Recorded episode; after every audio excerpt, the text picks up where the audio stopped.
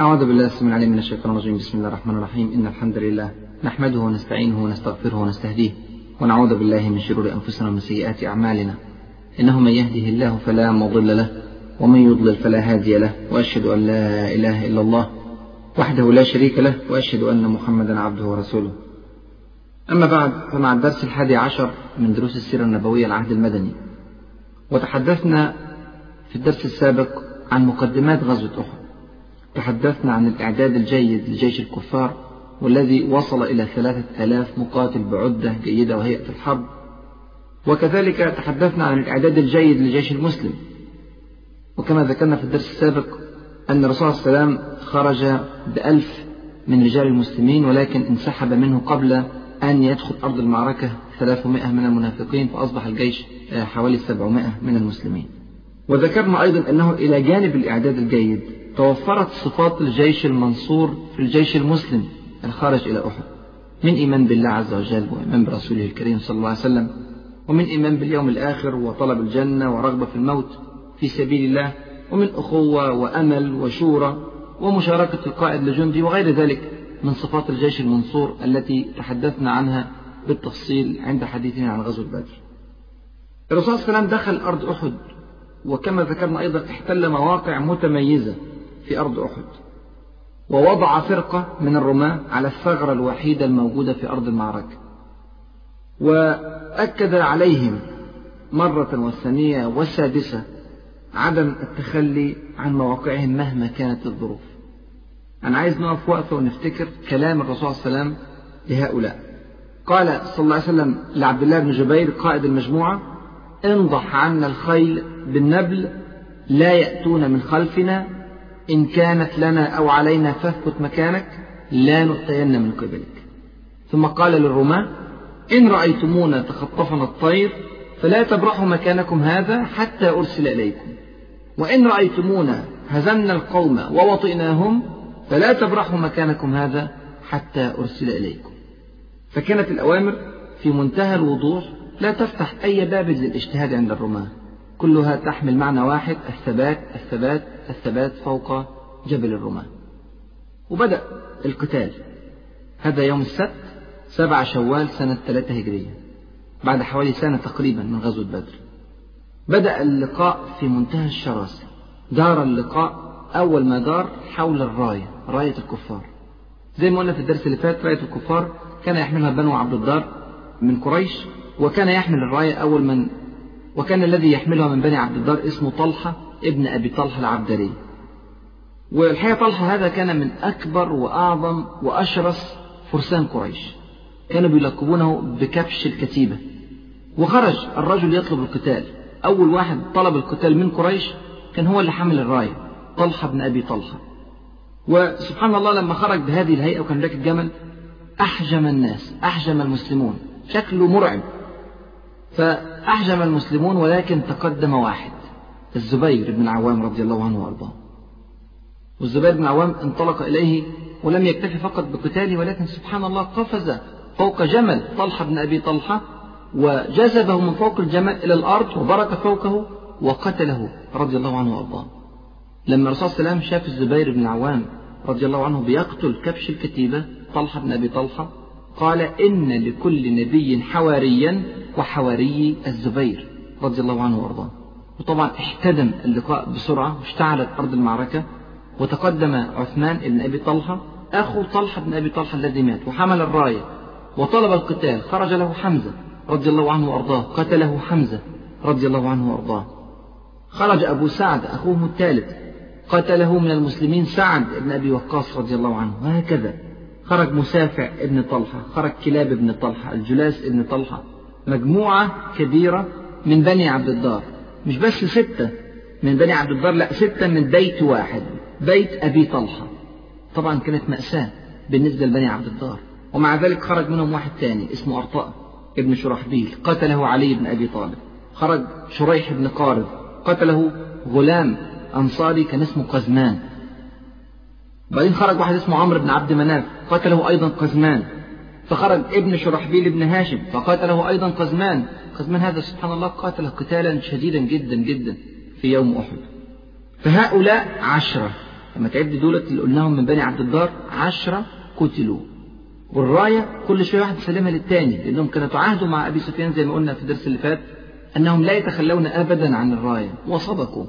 ثم خرج مولى لبني عبد الدار كان اسمه صواب من الحبشة، قاتل قتالا أشد من السابقين جميعا، قاتل حتى قطعت يده الأولى ثم الثانية ثم قطعت رأسه وهو يحمل الراية حتى سقط، وبالسقوط هذا الغلام 11 سقطت الراية المشركة وما فيش حد شالها بعد كده. طبعا اللقاء بقى على مستوى الأرض كلها، هجوم كاسح شامل في كل المناطق.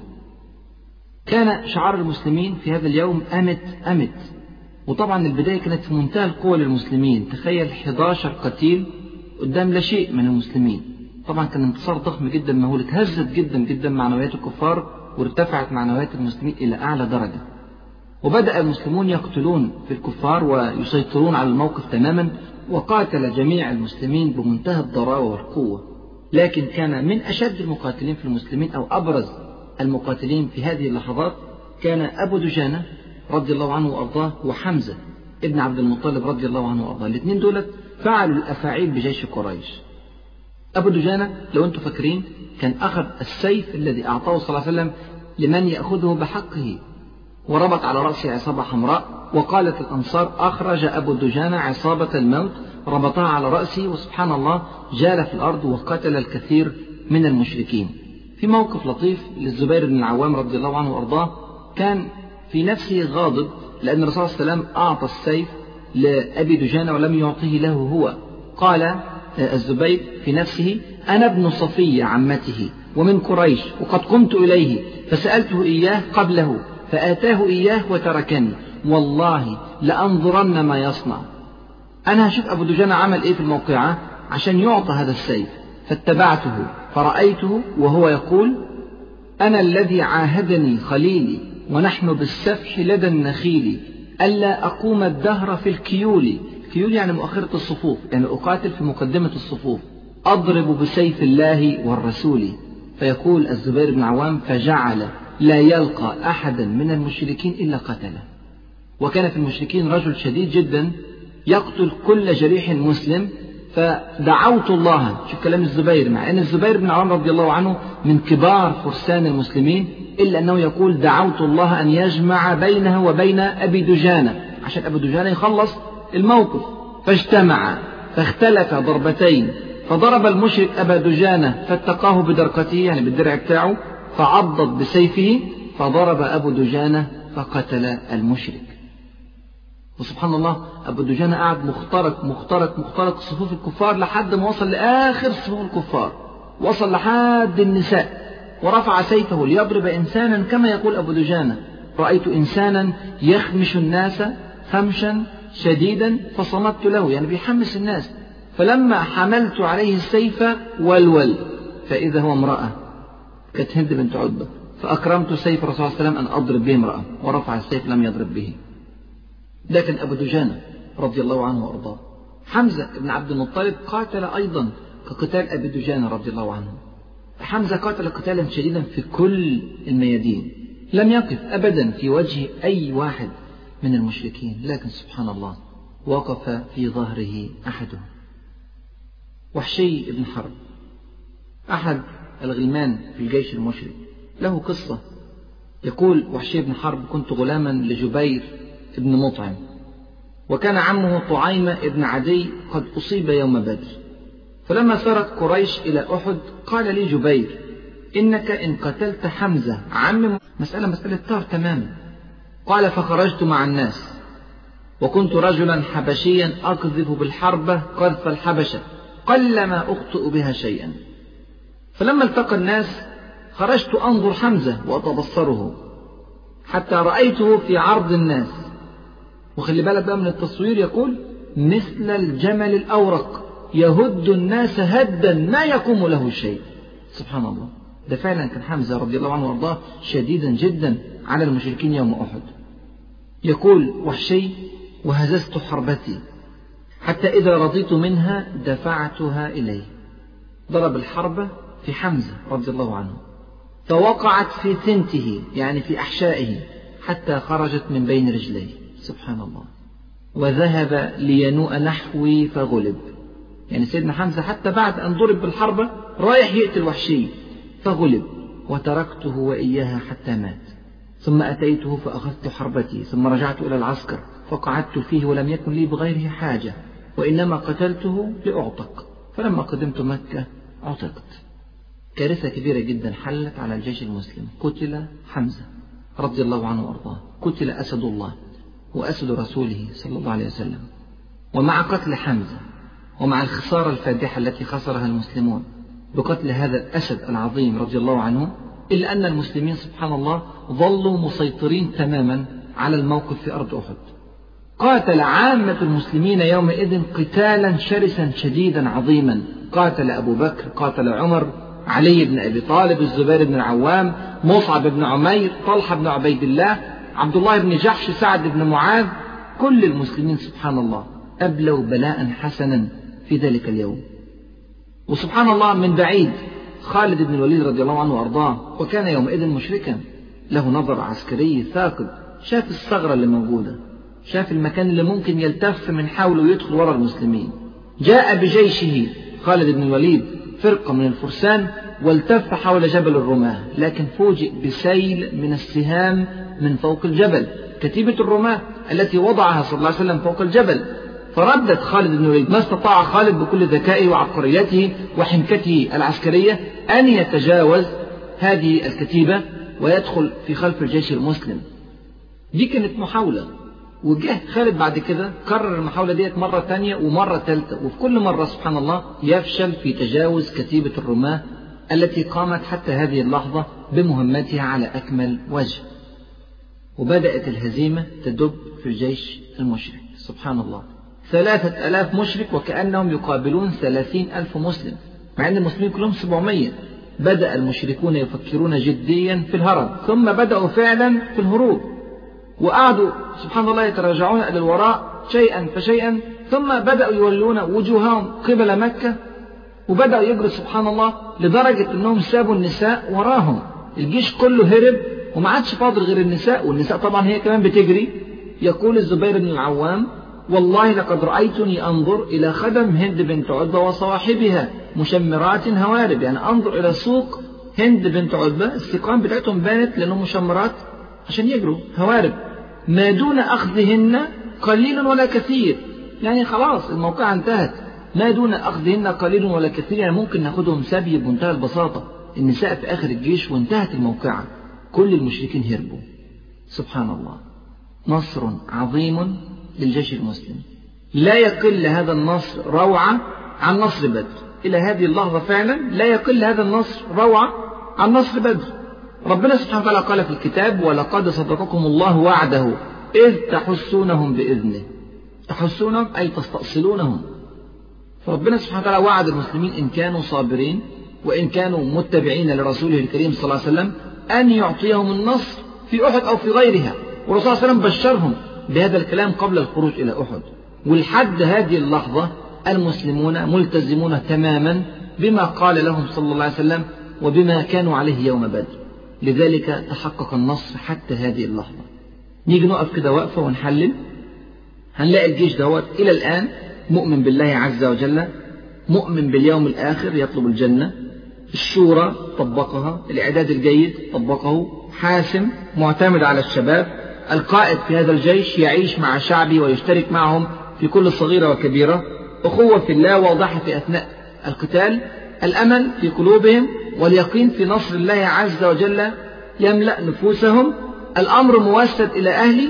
الصفات العشر اللي اتكلمنا عليها قبل كده في غزوة بدر كلهم متحققين لحد دلوقتي في جيش أحد، ولحد دلوقتي النصر للمسلمين.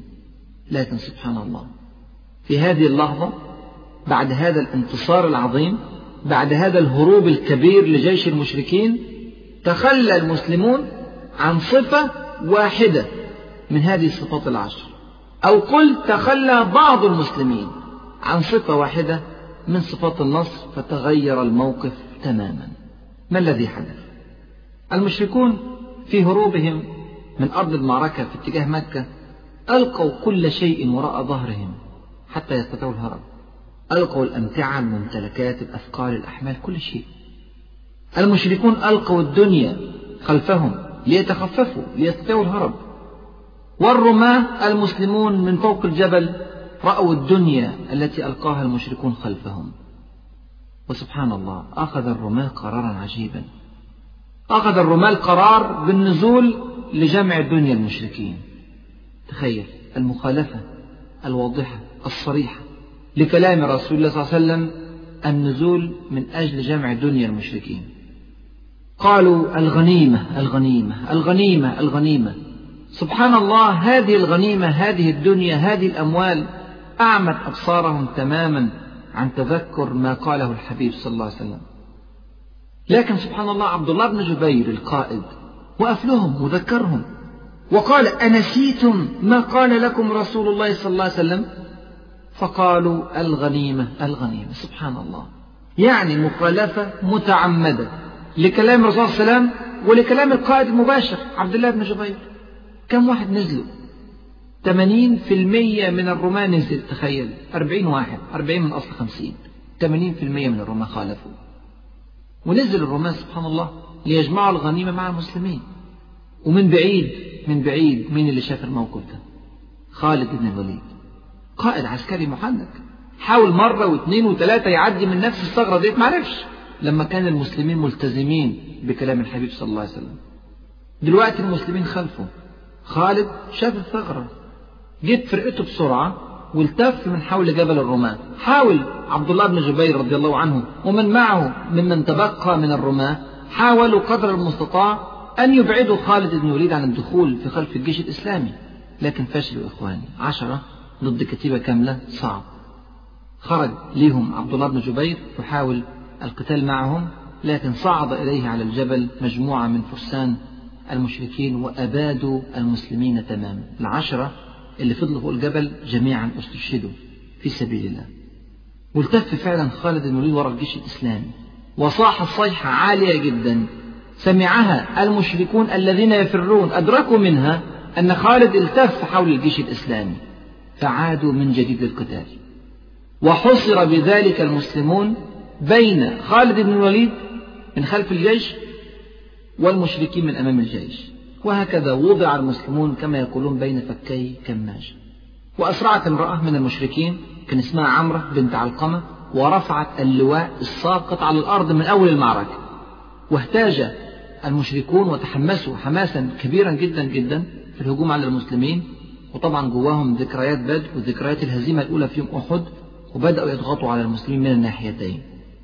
الرسول صلى الله عليه وسلم يا إخواني كان في آخر الجيش المسلم، كان بينظم الصفوف من آخرها. لما التف خالد بن الوليد حول الجيش الإسلامي، أول كتيبة قابلها أو أول فرقة من المسلمين قابلها كانت الفرقة اللي جواها الرسول صلى الله عليه وسلم. خالد بن الوليد لحد دلوقتي لسه ما شافش الرسول صلى الله عليه وسلم، لكن الرسول صلى الله عليه وسلم ما هي إلا الدقائق وهيظهر في آخر الصفوف. طب يعمل ايه دلوقتي صلى الله عليه وسلم؟ عنده اختيار من 2، اما ان هو يهرب بال9 الى اي مكان في ارض المعركه عشان يقدر بعد كده يقاوم من جديد، واما ان هو ينادي على الجيش عشان يجتمع الجيش من جديد ويبدا في محاوله لاستعاده الموقف على ارض احد. طبعا لو نادى صلى الله عليه وسلم على الناس، احتمال كبير جدا ان المشركين اللي هم دلوقتي اصبحوا في خلف الجيش تماما انهم يسمعوا، ولو سمعوا ذلك لاحاطوا برسول الله صلى الله عليه وسلم وقتلوه. ومع ذلك الرسول صلى الله عليه وسلم في شجاعة نادرة اختار الحل الثاني، ونادى بأعلى صوته لاستعادة الموقف من جديد. قال إلي عباد الله، إلي عباد الله، أنا رسول الله. وهكذا بدأ يعلي صوته ليسمع المسلمون. طبعا المسلمون كانوا في حالة اضطراب شديدة جدا، اللي بيبص قدامه واللي بيبص وراه، والمشركين في حالة نشاط عجيب. وطبعا الموقف فعلا كان مأساوي. الرسول صلى الله عليه وسلم كان معاه 9 زي ما قلت. خالد بن الوليد أول ما سمع الرسول صلى الله عليه وسلم بيتكلم عرف إن المنطقة دي فيها الرسول، فبسرعة جري على المنطقة وحاصر الرسول صلى الله عليه وسلم.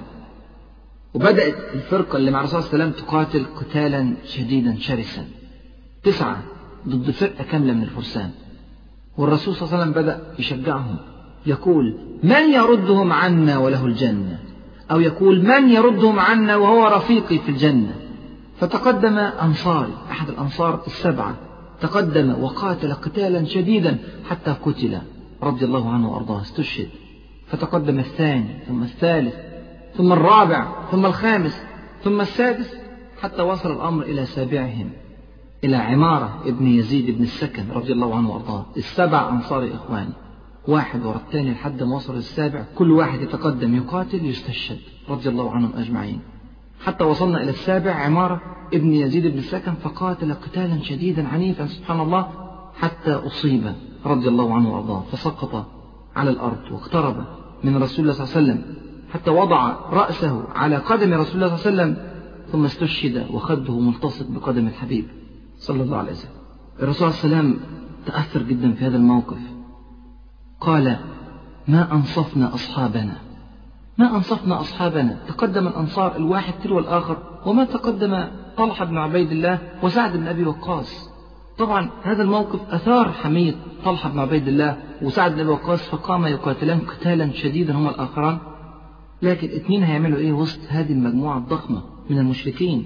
تقدم عتبة ابن أبي وقاص من الكفار، وهو أخو سعد بن أبي وقاص. تخيل، سعد بن أبي وقاص يدافع عن رسول الله صلى الله عليه وسلم، وعتبة أخوه يقذف بالحجارة وجه رسول الله صلى الله عليه وسلم، تفجرت الدماء من رأسه صلى الله عليه وسلم.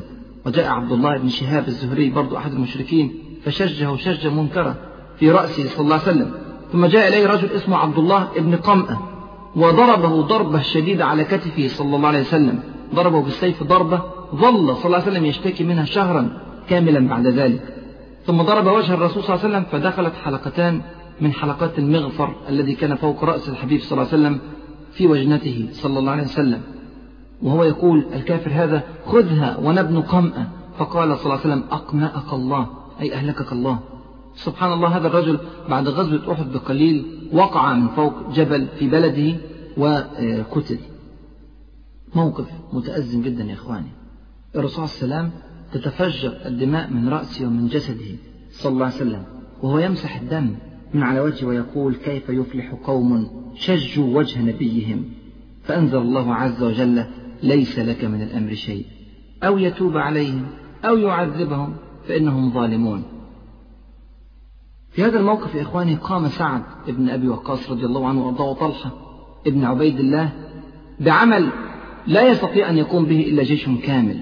قام سعد بن أبي وقاص يرمي بسهامه ضد المشركين، متخيل حلقة كاملة حول المصطفى صلى الله عليه وسلم بفرقة ضخمة من الفرسان والمقاتلين المشركين، ومع ذلك سعد بن أبي وقاص يرد بسهامه هذه المجموعة الضخمة. الرسول صلى الله عليه وسلم كان معجب جدا بأداء سعد بن أبي وقاص، لدرجة أن قال له ارمي سعد فداك أبي وأمي، الوحيد الذي جمع له صلى الله عليه وسلم الأبوين فداك أبي وأمي هو سعد بن أبي وقاص رضي الله عنه وأرضاه، وكانت فخرا له أبد الدهر بعد ذلك. فكان يرمي رضي الله عنه وأرضاه رميا عظيما في ذلك اليوم. طلحة ابن عبيد الله حارب حربا ضروسا في ذلك اليوم، قاتل من كل مكان حول المصطفى صلى الله عليه وسلم، حتى وصلت الجروح التي أصابت جسد طلحة رضي الله عنه إلى حوالي 39 جرح. تخيل، واحد اتقطع بالسيف 39 جرح ولسه بيقاتل في سبيل الله. وجاء سهم من بعيد كاد أن يصيب المصطفى صلى الله عليه وسلم، فوضع طلحة يده أمام السهم سبحان الله، فدخل السهم في يده وأنقذ الرسول صلى الله عليه وسلم، وشلت يد طلحة بهذا السهم الذي أطلق في ذلك اليوم رضي الله عنه وأرضاه. بعد هذه الحرب الضخمة حول الرسول صلى الله عليه وسلم، وصل بعض الصحابة رضي الله عنهم من بعيد، شافوا الرسول صلى الله عليه وسلم في مأزق وفي موقف صعب جدا، ففاء إليه مجموعة من الصحابة عادوا إليه من مقدمة الجيش. أول من عاد إلى الرسول صلى الله عليه وسلم أشد الناس حبا له أبو بكر الصديق رضي الله عنه وأرضاه، وهو جاي من بعيد شايف واحد بيقاتل حوالين الرسول صلى الله عليه وسلم من كل مكان، فقال كن طلحة فداك أبي وأمي، كن طلحة فداك أبي وأمي، كن طلحة فداك أبي وأمي. ثم وجده طلحة فعلا كما تمنى، لأن طلحة طبعا مقاتل شديد وفارس مغوار، فتمنى أن يكون هو طلحة حتى يستطيع أن يدافع الدفاع الأمثل عن رسول الله صلى الله عليه وسلم. ثم وصل أبو بكر الصديق وخلفه مباشرة عمر بن الخطاب وأبو عبيدة ابن الجراح، ولقى أبو بكر الصديق إن حلقات المغفر داخلة في وش الرسول صلى الله عليه وسلم، فذهب لينزعها، فقال له أبو عبيدة نشدتك بالله يا أبا بكر، نشدتك بالله يا أبا بكر إلا تركتني، سيبني أنا اللي شيلها. ونزل أبو عبيدة بن الجراح وما شالش حلقات المغفر بإيديه، لا حط بقه على حلقات المغفر الحديد وبدأ يجذبها بخفة من وجه رسول الله صلى الله عليه وسلم. سبحان الله، من قوة مسكته حلقة المغفر الحديد بسنانه وقعت أحد أسنانه رضي الله عنه وأرضاه، وخرج فعلا أحد حلقات المغفر.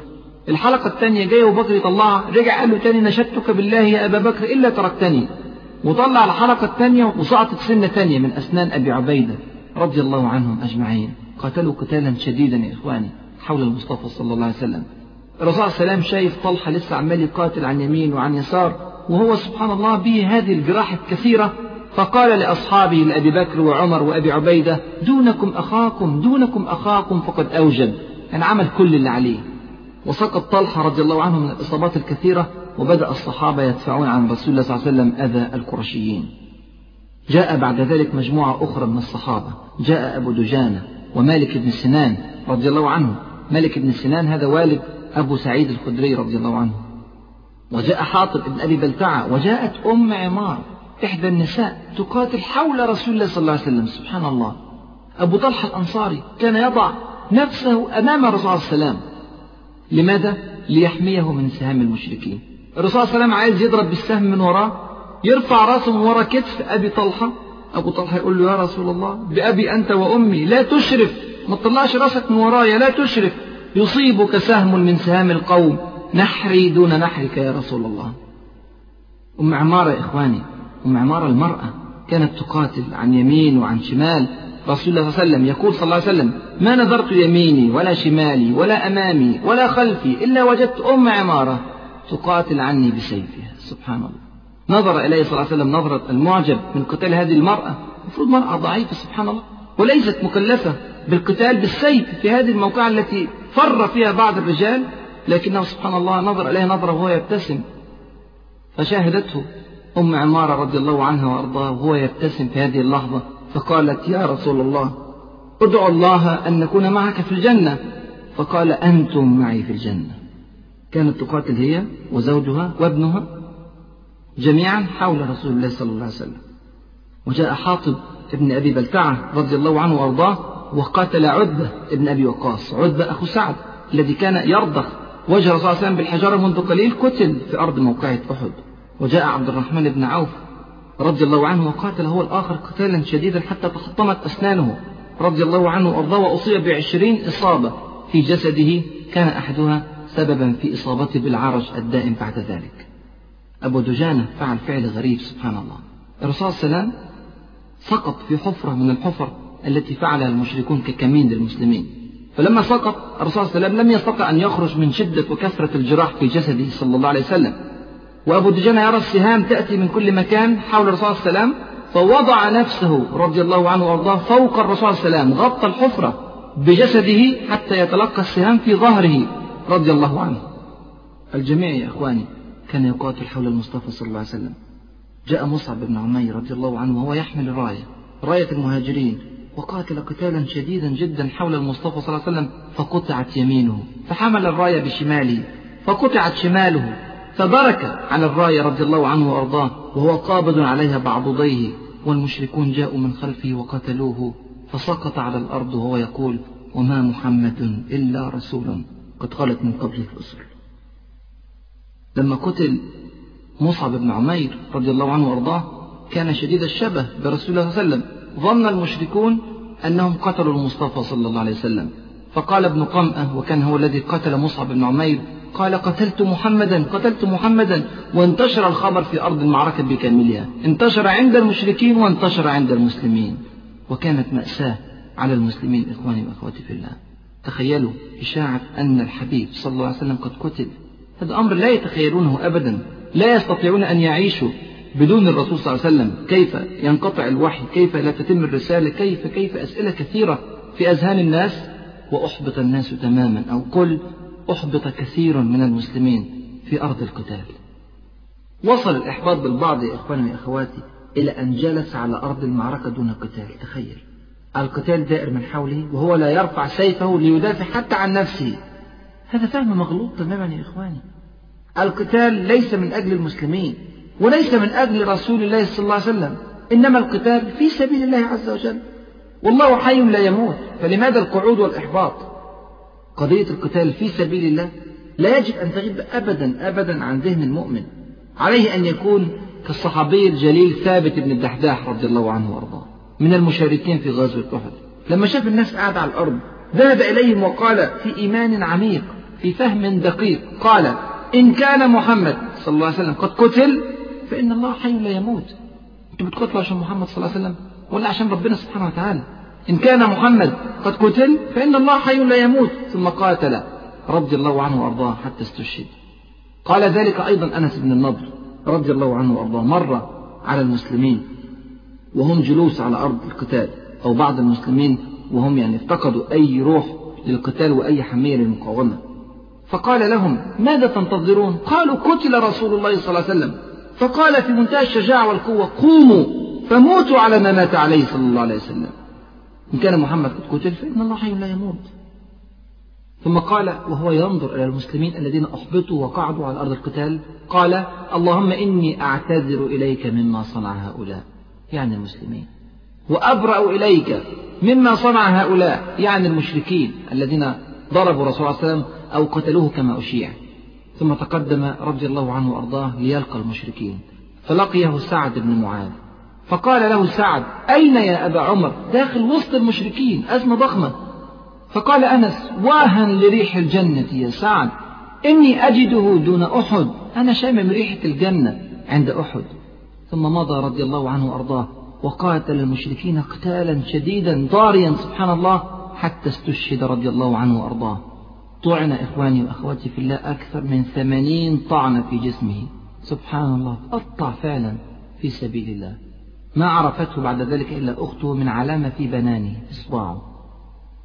فضلت الإشاعة أن الرسول صلى الله عليه وسلم مات موجودة في الجيش، إلى أن اكتشف كعب بن مالك رضي الله عنه وأرضاه ممن شارك في غزوة أحد، اكتشف أن الرسول صلى الله عليه وسلم حي لم يقتل، فنادى على المسلمين: أبشروا أبشروا، رسول الله صلى الله عليه وسلم حي. فأشار له صلى الله عليه وسلم أن يصمت لئلا يلفت أنظار المشركين. ومع ذلك سبحان الله في 30 واحد من المسلمين استمعوا إلى كلمات كعب بن مالك ففاءوا إلى رسول الله صلى الله عليه وسلم، رجعوا له وبدأوا يحاوطوا الرسول صلى الله عليه وسلم، وبدأ الرسول صلى الله عليه وسلم يقود هذه المجموعة للانسحاب المنظم في اتجاه الجبل. والرسول صلى الله عليه وسلم من بعيد سبحان الله ينادي على مجموعة أخرى من المسلمين: إلي عباد الله، إلي عباد الله. لكن في مجموعة سبحان الله لم تكتفي فقط بالإحباط والقعود في أرض القتال، ولكن فعلت ما هو أشد وأنكى، لا إله إلا الله. لقد قررت هذه المجموعة الفرار من أرض القتال، الفرار من الزحف، كبيرة من الكبائر. منهم من فر وهو يصعد إلى الجبل، ومنهم من فر في طريقه إلى المدينة حتى وصل إلى المدينة المنورة في فراره، والرسول صلى الله عليه وسلم ينادي عليهم وهم يسمعون ولا يلبون.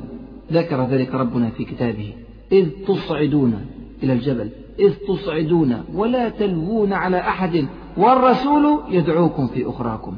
في آخر الجيش يدعو المسلمين وهم يسمعون هذا النداء ولا يلبون. كارثة يا إخواني، فعلا كانت مصيبة. ومع ذلك استطاع الرسول صلى الله عليه وسلم أن ينسحب إلى الجبل بالمجموعة التي معه من المسلمين 30 واحد. وهو يصعد إلى الجبل رآه من بعيد أبي بن خلف عدو الله، أحد كبار المشركين، فجاء من بعيد وهو يجري ويقول: لا نجوت إن نجا، لا نجوت إن نجا، وداخل على رسول الله صلى الله عليه وسلم. فقال القوم اللي واقفين حوالين رسول الله صلى الله عليه وسلم: يا رسول الله، أيعطف عليه رجل منا؟ يعني واحد يروح يقتله. فقال رسول الله صلى الله عليه وسلم: دعوه. فلما دنا من رسول الله صلى الله عليه وسلم تناول رسول الله صلى الله عليه وسلم حربته وضربه ضربة، سبحان الله، الضربة يا إخواني خدشت في خدش خفيف جدا جدا بسيط، ومع ذلك سبحان الله صرخ أبي بن خلف وطلع يجري، وقع في الأرض وقام تاني وقعد يجري سبحان الله، مش عارف ايه شغل الأطفال ده. المهم قال في الآخر: قتلني والله يا محمد، قتلني والله يا محمد. فالمشركين سبحان الله استغربوا، قالوا: ذهب والله فؤادك، والله إن بك من بأس، ده عم مجرد خدش خفيف. قال، خلي بالك من الكلمات بتعبر لك عن مدى المأساة الحقيقية اللي كانت في جيش المشركين، قال: إنه قد كان قال لي بمكة أنا أقتلك، سبحان الله، فوالله لو بصق علي لقتلني. شوف قد ايه اقتناع أبي بن خلف ان كلمة رسول السلام حقيقية، وانه لو تنبأ انه سيقتله في يوم من الايام هذا سيحدث لا محالة، حتى وان كان من خدش خفيف. قال هذه الكلمات التي تعبر عن ان المشركين جميعا كانوا يقتنعون تمام الاقتناع ان الرسول صلى الله عليه وسلم حق، وان ما بعث به الصدق، ولكنهم كانوا يكذبون لمصالحهم، لعنهم الله. وسبحان الله كما تنبأ صلى الله عليه وسلم وكما أخبر قبل ذلك بالوحي وهم راجعين مكة مات عدو الله أبي بن خلف بهذا الخدش الخفيف الذي أصابه من رسول الله صلى الله عليه وسلم. وبدأ من جديد الرسول صلى الله عليه وسلم يحاول يطلع جبل أحد، لكن سبحان الله إصابات كانت كثيرة في رسول الله صلى الله عليه وسلم، مش عارف يطلع الجبل، فجاءت صخرة كبيرة والرسول صلى الله عليه وسلم مش عارف يتسلقها، فجلس طلحة بن عبيد الله على الأرض. شوف، مع أنه مصاب 39 إصابة في جسده، جلس على الأرض ليصعد فوق ظهره رسول الله صلى الله عليه وسلم، فقال صلى الله عليه وسلم أوجب طلحة، يعني فعل كل ما يمكن أن يفعل، وهو طبعا من العشر المبشرين بالجنة رضي الله عنه وأرضاه. لذلك أبو بكر الصديق إذا ذكر يوم أحد قال ذلك اليوم كله لطلحة رضي الله عنهم أجمعين. وبالفعل بدأ يصعد صلى الله عليه وسلم الجبل هو واللي معاه، وشافوا من بعيد خالد بن الوليد مرة تانية، وشافوا أبو سفيان، فجمعوا نفسهم وجم عشان يمنعوهم من صعود الجبل وعشان يكملوا القتال. فقال صلى الله عليه وسلم اللهم إنهم لا ينبغي لهم أن يعلونا. طبعا موقف خطر جدا لو طلعوا فوق المسلمين. فانتدب صلى الله عليه وسلم فرقة ممن معه، العملية كلها هم 30 واحد، خرج منهم مجموعة على رأسهم عمر بن الخطاب رضي الله عنه ورضي الله عن الصحابة أجمعين، وقاتلوا المشركين قتالا شديدا حتى صدوهم فعلا عن صعود الجبل، واستطاع الرسول صلى الله عليه وسلم أن يدخل في داخل الجبل واختفى المسلمون في داخله. طب المشركين عملوا إيه في الوقت ده؟ سبحان الله التفتوا بعد ذلك إلى عمل شنيع. التفت المشركون إلى جثث المسلمين الملقاة على أرض الموقعة 70 شهيد في أرض أحد، وبدأوا يمثلون بالجثث. بدأت النساء تقطع في آذان الرجال المسلمين وفي أنوف الرجال، ويعملوا منها سبحان الله خلاخيل وقلائد ويلبسوها. منتهى الإجرام.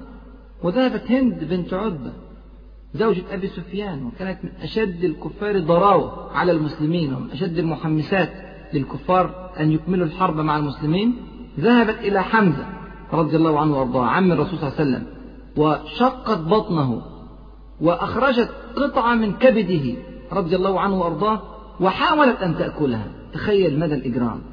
ثم لم تستطع أن تسيغها فلفظتها، يعني أخرجتها من فمها. هذا يعبر عن مدى الغل والحقد الذي كان في قلوب المشركين. طبعا هند بنت عتبة موتورة، أبوها عتبة بن ربيعة مات في غزوة بدر، وعمها شيبة بن ربيعة مات برضه في غزوة بدر، وأخوها الوليد بن عتبة مات في غزوة بدر، وابنها حنظلة ابن أبي سفيان مات في غزوة بدر. تخيل، عندها 4 ماتوا في غزوة بدر. طبعا بالنسبة لها كانت كارثة. وخلي بالك إن حمزة رضي الله عنه ممن اشترك في قتل أقاربها، يعني قتل الوليد بن عتبة وقتل شيبة بن ربيعة. فده كان الموقف في أرض القتال بعد صعود صلى الله عليه وسلم إلى الجبل. الرسول صلى الله عليه وسلم طلع الجبل وتتفجر الدماء من رأسه، ما زالت لم تتوقف الدماء، والصحابة حاولوا على قدر المستطاع أن يوقفوا الدماء، وكانوا بيصبوا الماء فوق رأس الرسول صلى الله عليه وسلم، لكن الماء كان يزيد الجرح نزيفا. السيدة فاطمة رضي الله عنها كانت مع الجيش الإسلامي في ذلك الوقت، لما شافت هذا الموقف جابت حصير وحرقت الحصير وبدأت تدفع الحصير في داخل الجرح في رأس رسول الله صلى الله عليه وسلم حتى توقف النزيف. وتخيل الرسول صلى الله عليه وسلم في هذا الموقف، بنقاتل من أول الصباح إلى الظهيرة، جه وقت صلاة الظهر، جمع المسلمين حتى يصلي الظهر، لكنه لم يستطع أن يقف صلى الله عليه وسلم من شدة الإصابات التي أصابته، فصلى قاعدا وصلى المسلمون قعودا بقعوده صلى الله عليه وسلم. لحد دلوقتي إخواني المشركون يعتقدون أن رسول الله صلى الله عليه وسلم قد قتل، وبعض المسلمين مع رسول الله صلى الله عليه وسلم، وبعض المسلمين شهداء في أرض الموقعة، وبعض المسلمين فر في الجبل في أماكن مختلفة، وبعض المسلمين فر للمدينة المنورة. الوضع زي ما انتم شايفين وضع مأساوي حقيقي. أبو سفيان جاي عشان يشمت في المسلمين، فعرف إن في مجموعة من المسلمين هربت في الجبل، فجاء هو ومن معه من المشركين ليخاطب رسول الله صلى الله عليه وسلم إن كان حيا، أو ليطمئن هل قتل أم لم يقتل. فنادى أبو سفيان قال أفيكم محمد؟ أهم حاجة هو جاي من مكة المكرمة عشان يقتل الرسول صلى الله عليه وسلم. أفيكم محمد؟ فأشار صلى الله عليه وسلم إلى أصحابه لا تجيبوه. أشار إشارة فهم منها الصحابة أنه لا يجب أن يجيبوا أبو سفيان. ليه؟ عشان ما يكشفوش المكان اللي هم جواه. فلم يجب الصحابة. فقال أفيكم ابن أبي قحافة؟ فأشار صلى الله عليه وسلم أن لا يجيبوه، فلم يجيبه أحد. فقال أفيكم عمر بن الخطاب. وخلي بالك من الترتيب، عارف مين أهم شخصية ومين الوزير الأول ومين الوزير الثاني، فلم يجيبوه. ففي هذه اللحظة ساعد جدا جدا أبو سفيان وقال أما هؤلاء الثلاثة فقد كفيتموهم، خلاص دول أكيد اتقتلوا، لو كانوا موجودين كانوا ردوا. ساعتها عمر بن الخطاب رضي الله عنه لم يملك نفسه، قال أي عدو الله إن الذين ذكرتهم أحياء وقد أبقى الله ما يسوءك، مع أن الرسول صلى الله عليه وسلم قال له ما تتكلمش، لكن سبحان الله ما قدرش يمسك نفسه. فقال أبو سفيان، طبعا أبو سفيان غاظ جدا فحب يرد الغيظ مرة ثانية إلى المسلمين، فقال كلمة شنيعة، قال قد كان فيكم مثلة لم آمر بها ولم تسؤني. شوف قد إيه الشر اللي جواهم ساعتها. قد كان فيكم مثلة، من طبيعة العرب ألا يمثلوا بالجثث، لكن خرجوا عن منهجهم تماما في هذه الموقعة. لم آمر بها، مش أنا اللي أمر بمثلة، لكن لما شفتها ما اتضايقتش، لم تسؤني، عشان يغيظ عمر بن الخطاب ومن معه من المسلمين. ثم قال أعلو هبل. فقال النبي صلى الله عليه وسلم لما سكت الصحابة ما عرفش يرد يقولوا إيه، فقال صلى الله عليه وسلم ألا تجيبونه، ردوا عليه. فقالوا ما نقول يا رسول الله؟ قال قولوا الله أعلى وأجل. فقال الصحابة الله أعلى وأجل. فقال أبو سفيان لنا العزة ولا عزة لكم. فقال النبي ألا تجيبونه؟ فقالوا ما نقول؟ قال قولوا الله مولانا ولا مولى لكم. فقال أبو سفيان يوم بيوم بدر والحرب سجال. فأجاب عمر رضي الله عنه وأرضاه قال لا سواء، قتلانا في الجنة وقتلاكم في النار. وفي رواية أن الذي قال هذا الكلام هو رسول الله صلى الله عليه وسلم، لا سواء قتلانا في الجنة وقتلاكم في النار. قال أبو سفيان هلم إلي يا عمر، تعال عايز أكلمك. طبعا أبو سفيان سامع صوت سيدنا عمر رضي الله عنه، فبيقول له هلم إلي يا عمر تعال. الرسول صلى الله عليه وسلم قال ائته فانظر ما شأنه، شوف عايز إيه. فجاءه فقال له أبو سفيان أنشدك الله يا عمر أقتلنا محمدا؟ سبحان الله، شو قد إيه. قال عمر اللهم لا، اللهم لا، وإنه ليستمع كلامك الآن. هو قاعد فوق سامع كل اللي بتقوله دلوقتي. قال أبو سفيان، وشوف قد إيه احترام المشركين للمسلمين، قال أنت أصدق عندي من ابن قمأة وأبر. وخلي بالك والله يا إخواني وأخواتي، الحكاية ديت عند كل المشركين، عند كل أعداء الأمة، بيحاربوك وبيقتلوك وبيضيعوا عليك، ومن جواهم يكنون الاحترام الكامل لشخصيتك والقيمتك والدفاعك عن مبادئك والتضحيتك في سبيل دينك وفي سبيل فكرتك. هو ده الواقع. أبو سفيان مصدق عمر عدوه في هذه اللحظة، ومش مصدق إن قام أحد جنود الجيش المشرك معهم. وانسحب أبو سفيان، ما فكرش يطلع الجبل مرة تانية، خد الجيش بتاعه واكتفى بما فعل وعاد مع المشركين في اتجاه مكة. وانتهت موقعة أحد بذلك. ونزل الرسول صلى الله عليه وسلم من فوق الجبل ليتفقد الشهداء.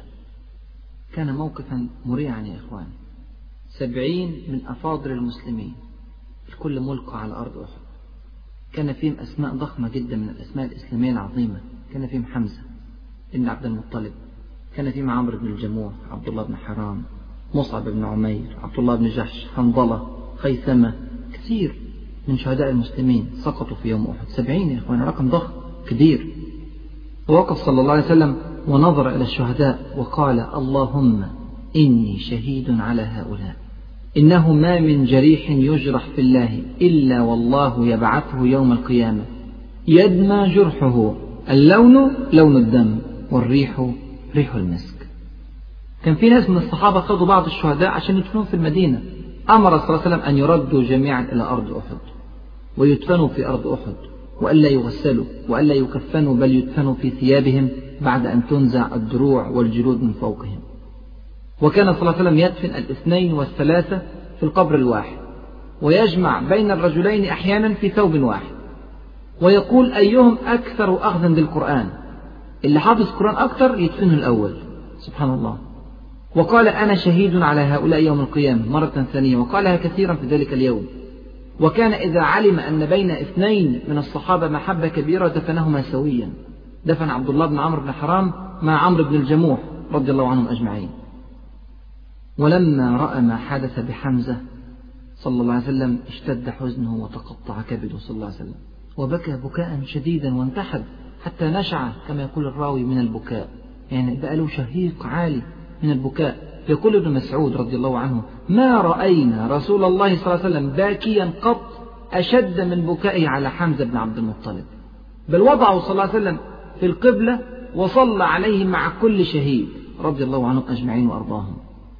مصعب بن عمير رضي الله عنه أيضا ممن قتل شهيدا في يوم أحد، وكفنا سبحان الله في ثياب بسيطة جدا جدا كما يقول عبد الرحمن بن عوف رضي الله عنه، يقول: قتل مصعب بن عمير وهو خير مني، وكفنا في بردة إن غطي رأسه بدت رجلاه، وإن غطي رجلاه بدا رأسه، سبحان الله. وذكروا ذلك الرسول صلى الله عليه وسلم فقال: غطوا بها رأسه، بهذه البردة، واجعلوا على رجله الإذخر أحد النباتات. فده كان الوضع مع الشهداء، وكان وضع أليم جدا جدا للمسلمين. ومع كل هذه الأحداث يا إخواني وأخواتي، تخيلوا ماذا فعل الرسول صلى الله عليه وسلم في الخطوة التالية. جمع المسلمين جميعا، كل الناس اللي موجودة لسه في أرض القتال، وقال لهم: استووا حتى أثني على ربي عز وجل. يا الله، موقف فعلا عجيب سبحان الله، في كل مواقفه حمد لله عز وجل. لابد أن هناك خيرا ما لا نراه الآن وراء هذه المصيبة. استووا حتى أثني على ربي عز وجل، فصاروا خلفه صفوفا، فوقف صلى الله عليه وسلم يدعو والجميع يؤمن على دعائه. استمعوا إلى كلامه صلى الله عليه وسلم يقول: اللهم لك الحمد كله، اللهم لا قابض لما بسطت، ولا باسط لما قبضت، ولا هادي لمن أضللت، ولا مضل لمن هديت، ولا معطي لما منعت، ولا مانع لما أعطيت، ولا مقرب لما باعت، ولا مباعد لما قربت. اللهم ابسط علينا من بركاتك ورحمتك وفضلك ورزقك. اللهم إني أسألك النعيم المقيم الذي لا يحول ولا يزول. اللهم إني أسألك العون يوم العيلة والأمن يوم الخوف. اللهم إني عائذ بك من شر ما أعطيتنا وشر ما منعتنا. اللهم حبب إلينا الإيمان وزينه في قلوبنا، وكره إلينا الكفر والفسوق والعصيان، واجعلنا من الراشدين. اللهم توفنا مسلمين وأحينا مسلمين، وألحقنا بالصالحين غير خزايا ولا مفتونين. اللهم قاتل الكفرة الذين يكذبون رسلك ويصدون عن سبيلك، واجعل عليهم رجزك وعذابك. اللهم قاتل الكفرة الذين أوتوا الكتاب إله الحق. سبحان الله يا إخواني، دعاء جميل، دعاء في الشكر الدائم لرب العالمين سبحانه وتعالى في كل الظروف، حتى لو كان بعد مصيبة أحد، دعاء في إعلان إن كل شيء بإيدين ربنا سبحانه وتعالى. ربنا سبحانه وتعالى كان قادر تماما على منع الهزيمة، لكنه أوقع المصيبة بالمسلمين لحكم كثيرة يعلمها. قال سبحانه وتعالى: وما أصابكم يوم التقى الجمعان فبإذن الله. دعاء في معنى تعظيم الآخرة في عيون الصحابة، وبالذات في هذا الموقف لما قال صلى الله عليه وسلم: اللهم إني أسألك النعيم المقيم الذي لا يحول ولا يزول. حتى لو ضاعت الدنيا كلها وادتنا الآخرة، ادتنا الجنة، فإحنا كسبانين. دعاء في وضوح الرؤية يا إخواني، حرب كل من صد عن سبيل الله، يدعو الله عز وجل أن يمكنهم من حرب كل من صد عن سبيل الله، سواء كانوا من المشركين الكفرة أو سواء كانوا من الكفرة من أهل الكتاب الذين قاتلوا المسلمين. دعاء جامع شامل بيعبر عن فهم دقيق للحبيب صلى الله عليه وسلم. ورجع صلى الله عليه وسلم إلى المدينة المنورة، واستقبل طبعا في حزن شديد جدا، كل بيت تقريبا في شهيد. وقابله في الطريق حمنة بنت جحش رضي الله عنها، ونعى إليها صلى الله عليه وسلم أخوها عبد الله بن جحش، فاسترجعت واستغفرت له الله عز وجل. ثم نعى لها خالها حمزة بن عبد المطلب، فاسترجعت واستغفرت له. ثم نعى لها زوجها مصعب بن عمير، فصاحت وولولت سبحان الله. فقال صلى الله عليه وسلم: إن زوج المرأة منها لبمكان. ومرت به امرأة من بني دينار، هذه المرأة سبحان الله يا إخواني أصيب زوجها وأخوها وأبوها في أحد، 3 ماتوا. نعوا لها جميعا، فماذا قالت؟ قالت كلمة واحدة، قالت: ما فعل رسول الله صلى الله عليه وسلم. الزوج والأخ والأب لم يشغلوا بالها، لكن ما فعل رسول الله صلى الله عليه وسلم؟ قالوا خيرا يا أم فلان، هو بحمد الله كما تحبين. قالت أرونيه حتى أنظر إليه، أطمن بنفسي. فأشاروا إليه فقالت كل مصيبة بعدك جلل، يعني صغيرة بسيطة. مشاعر الحب سبحان الله اللي كانت من المسلمين تجاه رسول الله صلى الله عليه وسلم كانت كبيرة حتى مع المصاب الفادح الذي أصيب به الجميع. ولازم يا إخواني وأخواتي بعد هذا اللقاء نقف وقفة ونقول يا ترى هي إيه أحد ديت؟ يا ترى نسميها إيه؟ نسميها هزيمة ولا نسميها نكسة ولا نسميها إيه؟ لما تيجي تراجع كده أحداث غزوة أحد سواء أثناء الغزوة أو بعد الغزوة تلاقي أن كلمة هزيمة لا تنطبق انطباقا كاملا على وصف غزوة أحد.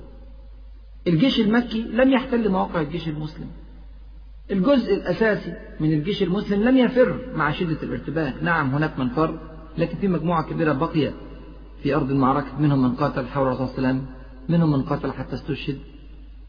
الجيش المكي لم يفكر في مطاردة المسلمين، يعني مع أن أبو سفيان خاطب عمر بن الخطاب وأدرك أن الرسول صلى الله عليه وسلم حي وفي الجبل، لم يفكر أن يصعد إلى الجبل مرة ثانية، مع أن كل اللي مع الرسول صلى الله عليه وسلم مجموعة قليلة من المسلمين. لم يقع ولا أسير واحد في أيدي الكفار، تخيل مع هذا الأمر الشديد الذي تحدثنا عنه لم يقع أسير واحد في يد المشركين. خلي بالك في غزوة بدر المسلمون أسروا 70 من المشركين. لم تكن هناك غنائم مسلمة في أيدي الكفار. لم يقم الجيش المكي في أرض المعركة ولا يوما ولا يومين ولا ثلاثة، كعادة الجيوش المنتصرة في ذلك الوقت. ساعتها كان الجيش المنتصر يقعد 3 أيام عشان يثبت أنه لا يخاف ولا يرهب الجيش الآخر. الرسول صلى الله عليه وسلم قعد في بدر 3 أيام، وقعد في غيرها من الغزوات 3 أيام، بل إنه ساعات كان بيقعد شهر كامل في أرض القتال. الكفار خدوا بعضهم ومشوا في ساعتها. لم يفكر الكفار في غزو المدينة المنورة مع أن المدينة فاضية ما فيهاش جيش. كل الحاجات ديت وغيرها بتقول إن الموقع ما ينفعش نسميها هزيمة كاملة للمسلمين، لازم يكون لها توصيف تاني. يا ترى نسميها إيه؟ أنا أحب أسميها زي ما ربنا سبحانه وتعالى سماها. ربنا سماها في الكتاب الكريم مصيبة. أولما أصابتكم مصيبة قد أصبتم مثليها قلتم أن هذا، قل هو من عند أنفسكم إن الله على كل شيء قدير. وقال وما أصابكم يوم التقى الجمعان فبإذن الله وليعلم المؤمنين. هي مصيبة ولا شك إخواني وأخواتي في الله. وليست المصيبة في استشهاد 70 من الصحابة، هذه ليست مصيبة. هؤلاء من أكرم الخلق على الله عز وجل، هؤلاء نالوا درجات عالية جدا جدا، هؤلاء اصطفاهم رب العالمين سبحانه وتعالى. ربنا بيقول في الكتاب وتعليقا على غزوة أحد ويتخذ منكم شهداء، دول تختارهم، دول من أفضل الناس. لكن المصيبة في حاجة تانية خالص. المصيبة تكمن في اضطراب بعض المفاهيم عند المسلمين، ولو حتى كان اضطراب لحظي. اضطراب شديد يا إخواني حصل في لحظة من لحظات القتال غير كل شيء. تغلغل الدنيا في قلوب بعض الصحابة. الصحابة من أول القتال بيقتلوا في سبيل الله عز وجل، بيقتلوا عشان يخش الجنة. في لحظة انقلبت الآية، أصبحوا يقاتلون من أجل الدنيا، أو أصبح فريق منهم يقاتل من أجل الدنيا. وصل هذا التغلغل في القلب لأمر الدنيا إلى أن يخالفوا كلام الرسول صلى الله عليه وسلم مخالفة صريحة متعمدة. وراجع الكلام اللي قاله صلى الله عليه وسلم لعبد الله بن جبير ولفرقة الرماة، كلام في منتهى الوضوح، توجيه أول وثاني وثالث ورابع وخامس وسادس زي ما قلنا قبل كده، من أول انضح عنا الخيل بالنبل إلى آخر كلامه صلى الله عليه وسلم. وأثناء القتال سبحان الله خالد بن الوليد يلتف حول الجيش 3 مرات، وفي 3 مرات يقدروا يصدوه. يعني عرفوا أن المكان بتاعهم ده خطر، المكان ده صعب، وعرفوا أن اليوم دور كبير جدا جدا في صد المشركين. 6 توجيهات من الرسول صلى الله عليه وسلم و3 توجيهات من خالد بن الوليد لما لفت نظر المسلمين إلى أهمية المكان الذي يقفون عليه. دول 9 توجيهات، والتوجيه العاشر جالهم من عبد الله بن جبير رضي الله عنه وأرضاه لما فكروا ينزلوا وقالوا الغنيمة الغنيمة وأفلوم، وقال أنسيتم ما قال لكم رسول الله صلى الله عليه وسلم، ومع ذلك لم يستمعوا. الكلام ده كله يثبت أن المخالفة كانت متعمدة وصريحة. وليه؟ علشان الدنيا. شيء صعب جدا يا إخواني. الرسول صلى الله عليه وسلم كان يقول لأصحابه: والله لا أخشى عليكم الفقر ولكن أخشى عليكم الدنيا. سبحان الله، ربنا سبحانه وتعالى وصف ذلك في كتابه تعليقا على أحد، قال: حتى إذا فشلتم وتنازعتم في الأمر وعصيتم من بعد ما أراكم ما تحبون منكم من يريد الدنيا. يا الله، منكم من يريد الدنيا ومنكم من يريد الآخرة. هكذا المسلمين كانوا فعلا فريقين، في ناس شفناها زي أنس بن النضر وزي ثابت بن دحداح وزي أبو طلحة وزي غيره وغيره من الذين قاتلوا حتى النهاية، منهم من قاتل واستشهد وثبت حتى شهادته، ومنهم من قاتل حول الرسول صلى الله عليه وسلم ليحمي الرسول صلى الله عليه وسلم، ما نقصوا على أعقابهم، ما فروا. جزء فقط من الجيش تغلغلت الدنيا في قلبي وجزء ثبت، ومع ذلك غير مقبول، غير مقبول للجيش المسلم أن يوصل حب الدنيا في قلب بعضه وليس كله إلى الدرجة التي تدفع إلى المخالفة. خلي بالك في موقعة بدر حصلت برضو مخالفة من أجل الدنيا.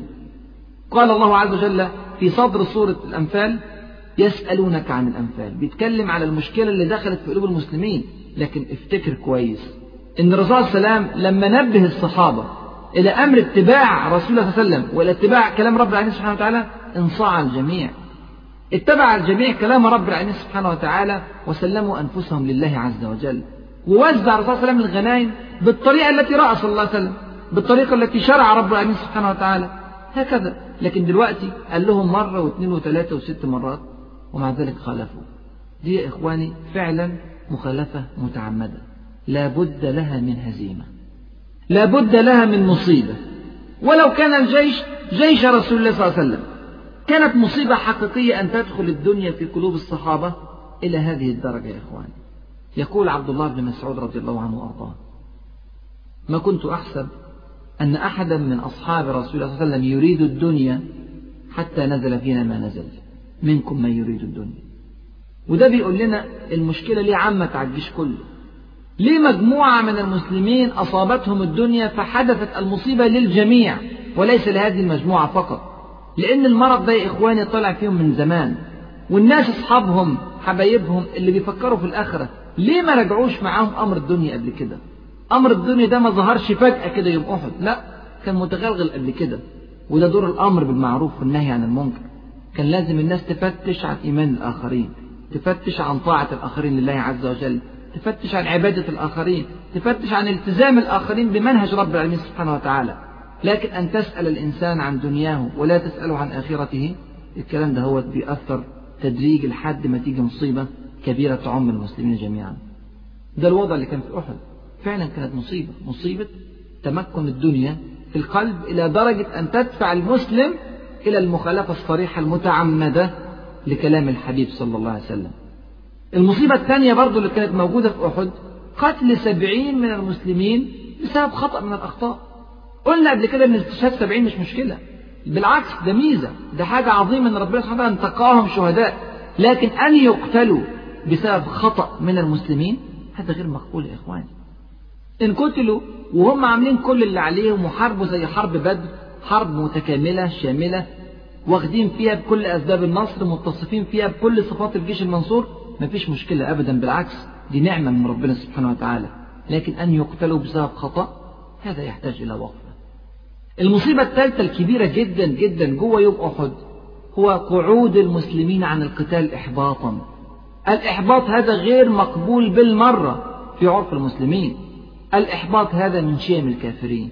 قال ربنا سبحانه وتعالى في كتابه الكريم: قال ومن يقنط من رحمة ربه إلا الضالون، وقال إنه لا ييأس من روح الله إلا القوم الكافرون. هذه ليست أبدا من صفات المؤمنين أن يقعد المسلم ويفتر ويكسل عن القتال في أرض القتال والقتال حوله من كل مكان، هذا غير مقبول. حتى مع إشاعة أن الرسول صلى الله عليه وسلم قد قتل، غير مقبول من المسلم أن يقعد عن القتال. المصيبة الرابعة الخطيرة جدا جدا، أن المسلمين سمعوا نداء الرسول عليه السلام في آخر الموقعة: إلي عباد الله، إلي عباد الله، ومع ذلك أصروا على الفرار. كارثة يا إخواني في الله. وخلي بالك دي مش أي مصيبة، دي كبيرة من الكبائر، الفرار من الزحف. لكن حصل كل الكلام ده بتجمعه كلمة واحدة، كلمة مصيبة. فعلا أحد كانت مصيبة. من وراها خير زي ما نعرف بعد كده في الدرس اللي جاي إن شاء الله، لكن في النهاية هي مصيبة، وهذه المصيبة في الأساس جاءت من ذنب واحد، جاءت من غياب عنصر واحد من عناصر قيام الأمة المسلمة، جاءت من غياب صفة واحدة من صفات الجيش المنتصر، وهي حب الدنيا وتقديم الدنيا على الآخرة. الحب ده لما حصل ألقى الله عز وجل في قلوب المسلمين الوهن، الضعف. وخليكم فاكرين حديث المصطفى صلى الله عليه وسلم لما سألوه عن الوهن الذي يصيب المسلمين فيهزموا من أعدائهم، قال حب الدنيا وكراهية الموت. حب الدنيا وكراهية الموت، المسلمين حبوا الدنيا في موقع أحد فحدثت المصيبة. دخل الوهن في قلوب المسلمين إلى الدرجة التي لم يستطيعوا معها أن يسقطوا لواء المشركين وقد حملتهم امرأة، لما كانوا أقوياء سبحان الله 11 واحد من بني عبد الدار ما قدروش يمنعوا المسلمين من إسقاط اللواء، وسقط اللواء مع وجود كل هؤلاء الفرسان من المشركين. لما دخلت الدنيا في قلوب بعض المؤمنين رفع اللواء المشرك ولو كانت الحاملة له امرأة من المشركين. الموازنات ديت لازم نفكر فيها كويس. النصر من عند رب العالمين سبحانه وتعالى، التمكين بيد الله عز وجل، لا ينزله سبحانه وتعالى هذا النصر وهذا التمكين إلا على من أخذ بأسباب النصر كاملة، إلا على من اتصف بصفات الجيش المنصور كاملة دون نقص. ومع ذلك يا إخواني وإخواتي، هل كانت هذه المصيبة شرا محضا؟ هل لم يكن في باطنها خير؟ الحقيقة يا إخواني سبحان الله كان في داخلها خير كثير سبحان الله. مع كل هذه الكوارث التي حدثت في ذلك اليوم، مع فقد 70 من أعظم صحابة رسول الله صلى الله عليه وسلم، مع كون هذه المصيبة تغلغلت في قلوب المسلمين وشعروا بالخزي والعار والذل والهوان لفرارهم من أرض القتال، إلا أنه كان في داخلها خير كثير سبحان الله. ما هو هذا الخير الذي كان في باطن أحد؟ ما هي الطريقة التي اتبعها رسول الله صلى الله عليه وسلم في إخراج المسلمين من هزيمتهم النفسية؟ ما هو المنهج الرباني الحكيم الذي نزل ليعالج كل صغيرة من صغائر الذنوب أو كبائر الذنوب في قلوب الصحابة رضي الله عنهم وأرضاهم؟ كيف عاد المسلمون من جديد إلى مطاردة الكافرين؟ كيف عادت الهيبة من جديد الدولة الإسلامية بعد هذه المصيبة الكبيرة مصيبة أحد؟ هذا حديثي يا إخواني يا أخواتي قد يطول، وأسأل الله عز وجل أن ييسر لنا الحديث عن ذلك في الدرس القادم، وأسأله سبحانه وتعالى أن يفقهنا في سننه، وأن يعلمنا ما ينفعنا، وأن ينفعنا بما علمنا، إنه ولي ذلك والقادر عليه. السلام عليكم ورحمة الله وبركاته. مع تحيات النور للإنتاج الإعلامي والتوزيع.